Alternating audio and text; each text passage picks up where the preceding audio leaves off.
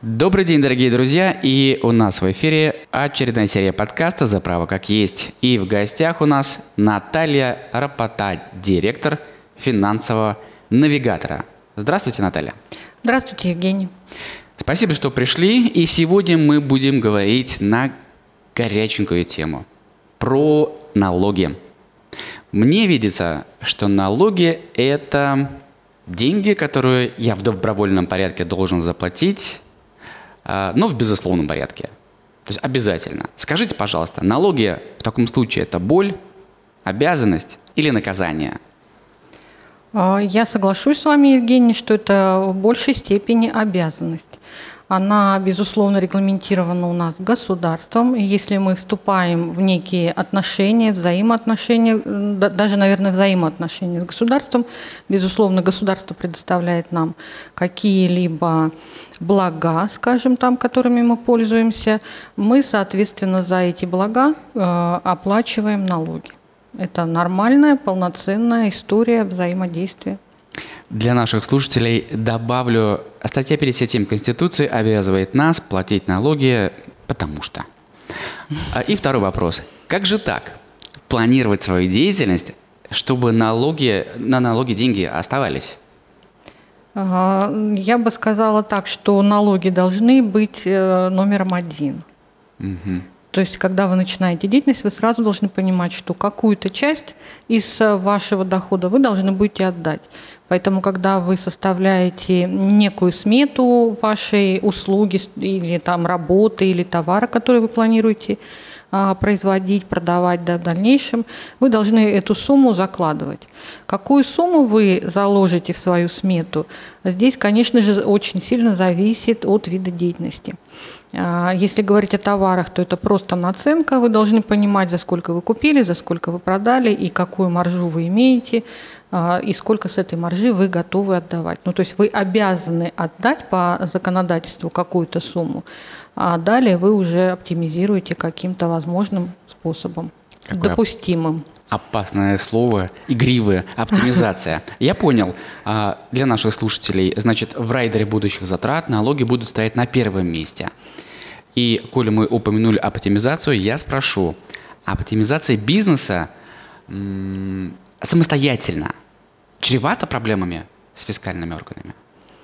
Мое мнение, что да, чревато, поскольку вы а, зачастую не знаете всей глубины законодательства налогового, в том числе учитывая, что налоговая система в нашей стране достаточно сложная, налогов много, и заходя на это поле, вы, конечно же, должны изучить в первую очередь это законодательство. Если у вас на это нет времени, желания, интереса, ресурсов каких-то, временных в том числе, вы можете обратиться к профессионалам, которые вам помогут.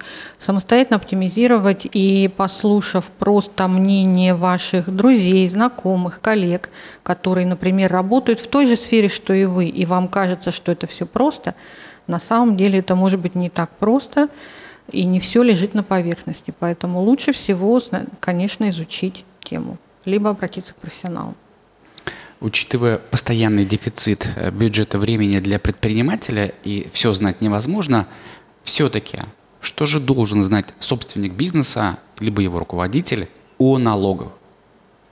Э, собственник бизнеса, руководитель, безусловно, должны знать о том, что, ну, грубо так разделим, есть налоги непосредственно, которые связаны с доходностью – это там налоги на прибыль, налоги на, при, при применении упрощенной системы налогообложения, все, что связано с доходами.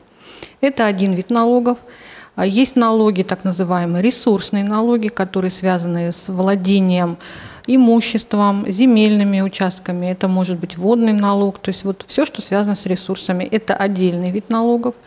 И есть страховые взносы все-таки. Это не налоги, это страховые взносы, которые работодатель платит за своих сотрудников. То есть если вы планируете в своей деятельности использовать труд наемных работников, соответственно, вы должны понимать, что вы должны их застраховать, то есть и уплатить за них вот эти страховые взносы.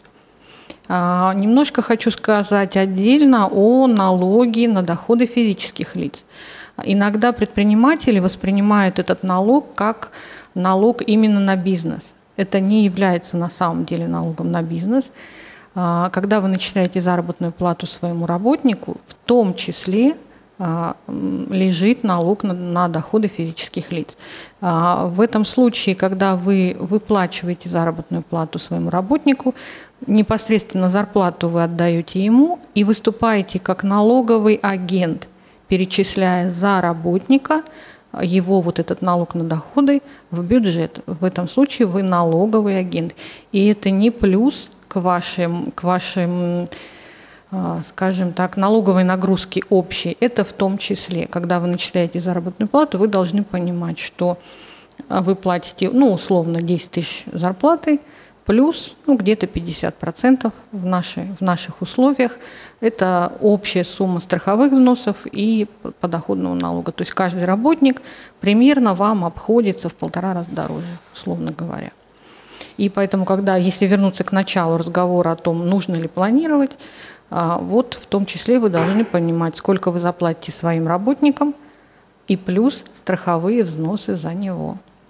В таком ключе, Наталья, какое место должны занимать мысли о налогах при старте бизнеса?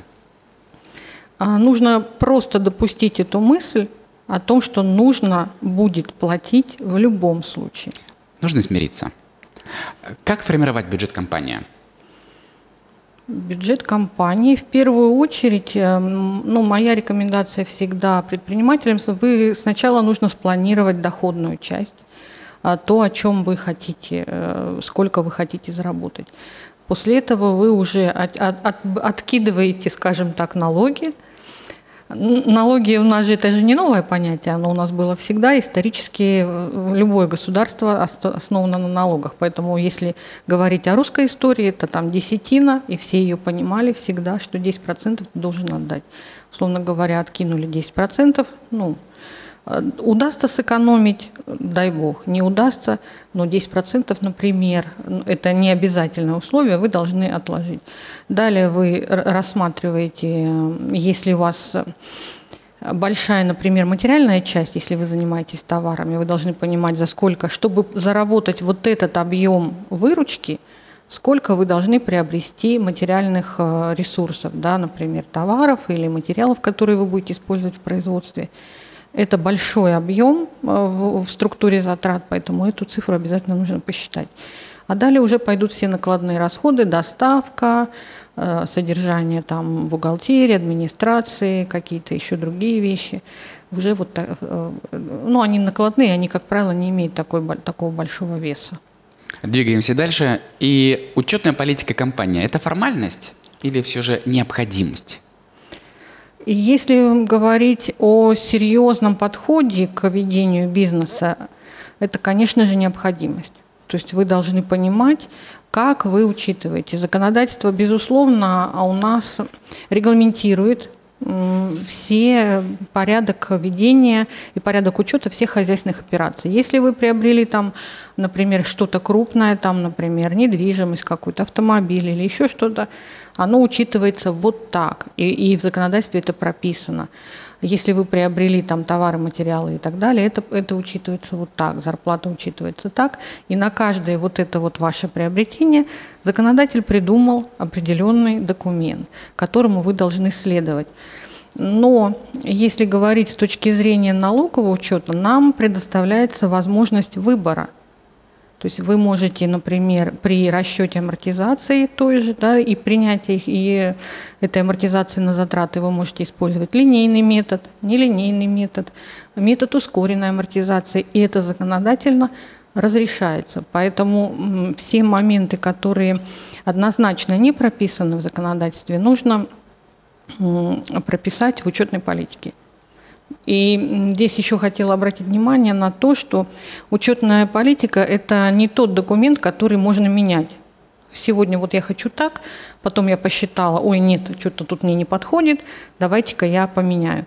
Учетная политика устанавливается один раз на целый год в начале года и в течение года не меняется. Тем самым соблюдается метод сплошного и непрерывного ведения бухгалтерского учета. Слушаю вас и понимаю. Слава богу, у нас все хорошо. И следующий вопрос такой. Как реагировать бизнесу, если им заинтересовались, ну, скажем, темные силы? Вы имеете в виду налоговые органы? Некая абстракция. Заинтересовались в контексте неуплаты налогов. Как себя вести? Спокойно, уверенно вести, то есть э, ни, ни в коем случае, вот моя рекомендация, не уходить от э, контакта с инспекцией, не прятаться и не делать вид, что вас нет, вы в командировке, вы заболели, что-нибудь там еще у вас случилось. Нужно просто честно, открыто выходить на контакт, выяснять, что требуется, в каком объеме требуется, почему требуется, давать все необходимые пояснения. Таким образом, вы даете налоговой инспекции уверенность в том, что они, как, бы, как сказать, не то чтобы на правильном пути, но они получат э, ответы на свои вопросы. То есть демонстрация модели добросовестного поведения. Или, Спасибо. как говорил Леонид Филатов, сознаю свою вину, меру, степень, глубину. Подскажите, пожалуйста, Наталья, самые удобные организационно-правовые формы для предпринимателя с вашей точки зрения, вот для налоговой политики, это ООшка, акционерное общество, простые товарищества, или лучше быть индивидуальным предпринимателем? Здесь, безусловно, зависит от э, сферы бизнеса. Э, индивидуальный предприниматель очень хорошо, когда вы полностью владеете и, ну, условно говоря, делаете все своими руками. То есть все, что вы можете сделать самостоятельно, без привлечения наемных работников, пожалуйста, это самая простая форма, самая удобная форма. Зарегистрироваться можно в течение пяти рабочих дней, точно так же сняться с учета, а, точно так же пять рабочих дней и все. Не, никаких особенных рисков с точки зрения, что к вам кто-то придет и ваше все личное имущество там изымет, если вы не уплачиваете налоги, но вы же их уплачиваете, мы же сегодня об этом говорим вы их вовремя платите, Конечно. исполняете все свои обязанности, поэтому вам рисковать, собственно, личным имуществом не придется. Это для простых предпринимателей, там, ну, не знаю, бьюти-сфера какая-то, сфера персональных каких-то услуг, безусловно, это самый простой вариант. А если мы говорим о предприятиях, которые создаются в форме общества с ограниченной ответственностью, здесь уже более сложные моменты, в том числе и с точки зрения а, учета и представления отчетности. Потому что если индивидуальный предприниматель, как правило, он применяет упрощенные а, формы ведения бухгалтерского учета и сдает условно одну декларацию в год, если не имеет наемных работников. То есть это достаточно простая схема, а, может быть неправильное слово, но простой достаточно вариант для работы. Если мы говорим об обществе с ограниченной ответственностью, то здесь уже возникает, во-первых, обязанность по сдаче отчетности а, каждый квартал, и объем отчетности, он, безусловно, зависит от системы налогообложения, но он тоже достаточно внушительный. А, общество с ограниченной ответственностью обязательно уже имеет наемных работников, хотя бы даже в лице одного единственного директора, который только-только вот зарегистрировался. Вот. И здесь, конечно, сложности могут возникнуть уже дальше, если вы хорошо, если вы организуете один и вы единственный учредитель, вы один директор, и в принципе никаких особых а, проблем здесь не возникнет. Но а, иногда говорят предприниматели о том, что я зарегистрирую ОШКу, и таким образом я подстраховываю себя от рисков субсидиарной ответственности, что в случае каких-то неполадок в моем бизнесе и так далее, ко мне, как физическому лицу, никто не придет, не изымет мою квартиру, мою машину, не, не наложит на риск на, на мою дачу. Так вот, э, открытие юридического лица в форме общества с ограниченной ответственностью – вас не застрахует от этой истории, потому как законодательство у нас развивается, движется вперед, и избежать субсидиарной ответственности в случае каких-то не, негативных последствий вам, безусловно, не удастся. Формы более сложные, как акционерные общества или там, вот как вы упомянули, простые товарищества, они, конечно, применяются уже для более таких серьезных предприятий, когда есть какая-то определенная экономическая цель при создании, например, э, простого товарищества. Да? То есть это когда люди э, отдельно самостоятельно ведущие бизнес, у каждого свой, но для какого-либо отдельного проекта создают вот это простое товарищество. Простое товарищество, безусловно, интересный инструмент с точки зрения оптимизации налогообложения, но не всегда, и там, безусловно, в каждой э, ситуации уникальная, я бы сказала, нужно рассматривать, будет ли это удобно, выгодно с точки зрения налогов и, и вообще с точки зрения ведения бизнеса. И э, мелькнула у меня мысль, хочу ее проговорить цель создания предприятия или даже, например, вот э, простого товарищества должна быть экономически обоснована, она должна нести прибыль. Если вы создаете предприятие, допустим, в группе компаний какое-либо, только для того, чтобы оптимизировать налоги или каким-то образом снизить нагрузку, то вот как раз этого делать не стоит, потому что эти варианты сейчас очень быстро и очень легко налоговая инспекция э, находит вскрывает, э, делает так называемую налоговую реконструкцию и вынуждает основного бенефициара таких сделок, таких э, вариантов, оплатить все причитающиеся налоги. Поэтому создание юридического лица только для, с целью оптимизации не, нежелательно. В современных условиях это просто категорически нельзя. Допустим, у нас есть э, компания одного лица, где я директор, и я же единственный учредитель, он же участник. В таком случае, стоит ли руководителю самому заниматься вопросами финансового, налогового, управленческого, бухгалтерского учета, или стоит это делегировать? Ну, я в моей практике однозначно рекомендую это делегировать. Либо нужно нанять э, профессионального бухгалтера, который будет, возьмет на себя всю э, вот эту рутинную работу, ту, которую он любит, та, которая ему нравится. Вот. А все-таки функции директора, поскольку он в единственном лице, э, мое видение такое, что это в первую очередь стратегия развития предприятия, э, поиски выходы на какие-то новые рынки, привлечение каких-то новых интересных проектов. А заниматься рутинными делами лучше всего отдавать на либо наемному работнику, либо на аутсорс, как сейчас повсеместно это применяется. Тогда сразу, Наталья, вопрос. Как правильно выбрать консалтинговую компанию для этого? Как правильно выбрать? Конечно, я бы рекомендовала э, посмотреть, как давно зарегистрирована компания, насколько у нее большой опыт ведения именно вот бухгалтерской, бухгалтерской компании, да, есть ли, например, в штате работники, потому что буквально вот сегодняшний свежий кейс у меня со встречи о том, что а, бухгалтер-аутсорсер в единственном лице, огромное количество компаний которые она обслуживает, она просто физически не смогла э, их охватить, освоить и так далее. Соответственно, а клиент получил огромные суммы до начислений, аресты счетов, исполнительные производства и так далее и тому подобное. То есть если вы серьезно относитесь, то лучше всего посмотреть, чтобы в компании все-таки были работники, чтобы это был все-таки офис, чтобы где-то они находились, чтобы вы в любой момент могли приехать, посмотреть, где что, а, видеть, где находятся ваши документы, как они обрабатываются. То есть всегда э, это должно быть в доступе. А, возможно, на что стоит обратить внимание, использует ли компания лицензионное программное обеспечение, потому что это очень важный большой такой блок. Это может быть и как программные продукты для учета, не буду озвучивать какие, наверное, их э, можно посмотреть в интернете всевозможные, и в том числе информационные базы, которые э, законодать, э, помогают изучить законодательство.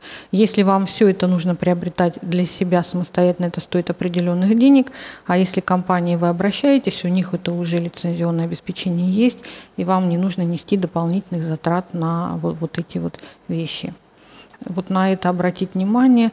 Ну и далее, конечно же, у нас ресурсов информационных много, можно посмотреть сайт в интернете, если сайт есть, сайт современный, сайт поддерживается, вы видите, что там кипит жизнь, как говорится, ну, значит, действительно стоит. А, есть и в некоторых компаниях есть, в крупных сетевых, допустим, компаниях есть рейтинги партнеров, да, можно посмотреть, на каком месте компания-аутсорсер находится в этом рейтинге партнеров и быть уверенным, что да, вы обращаетесь в серьезную компанию.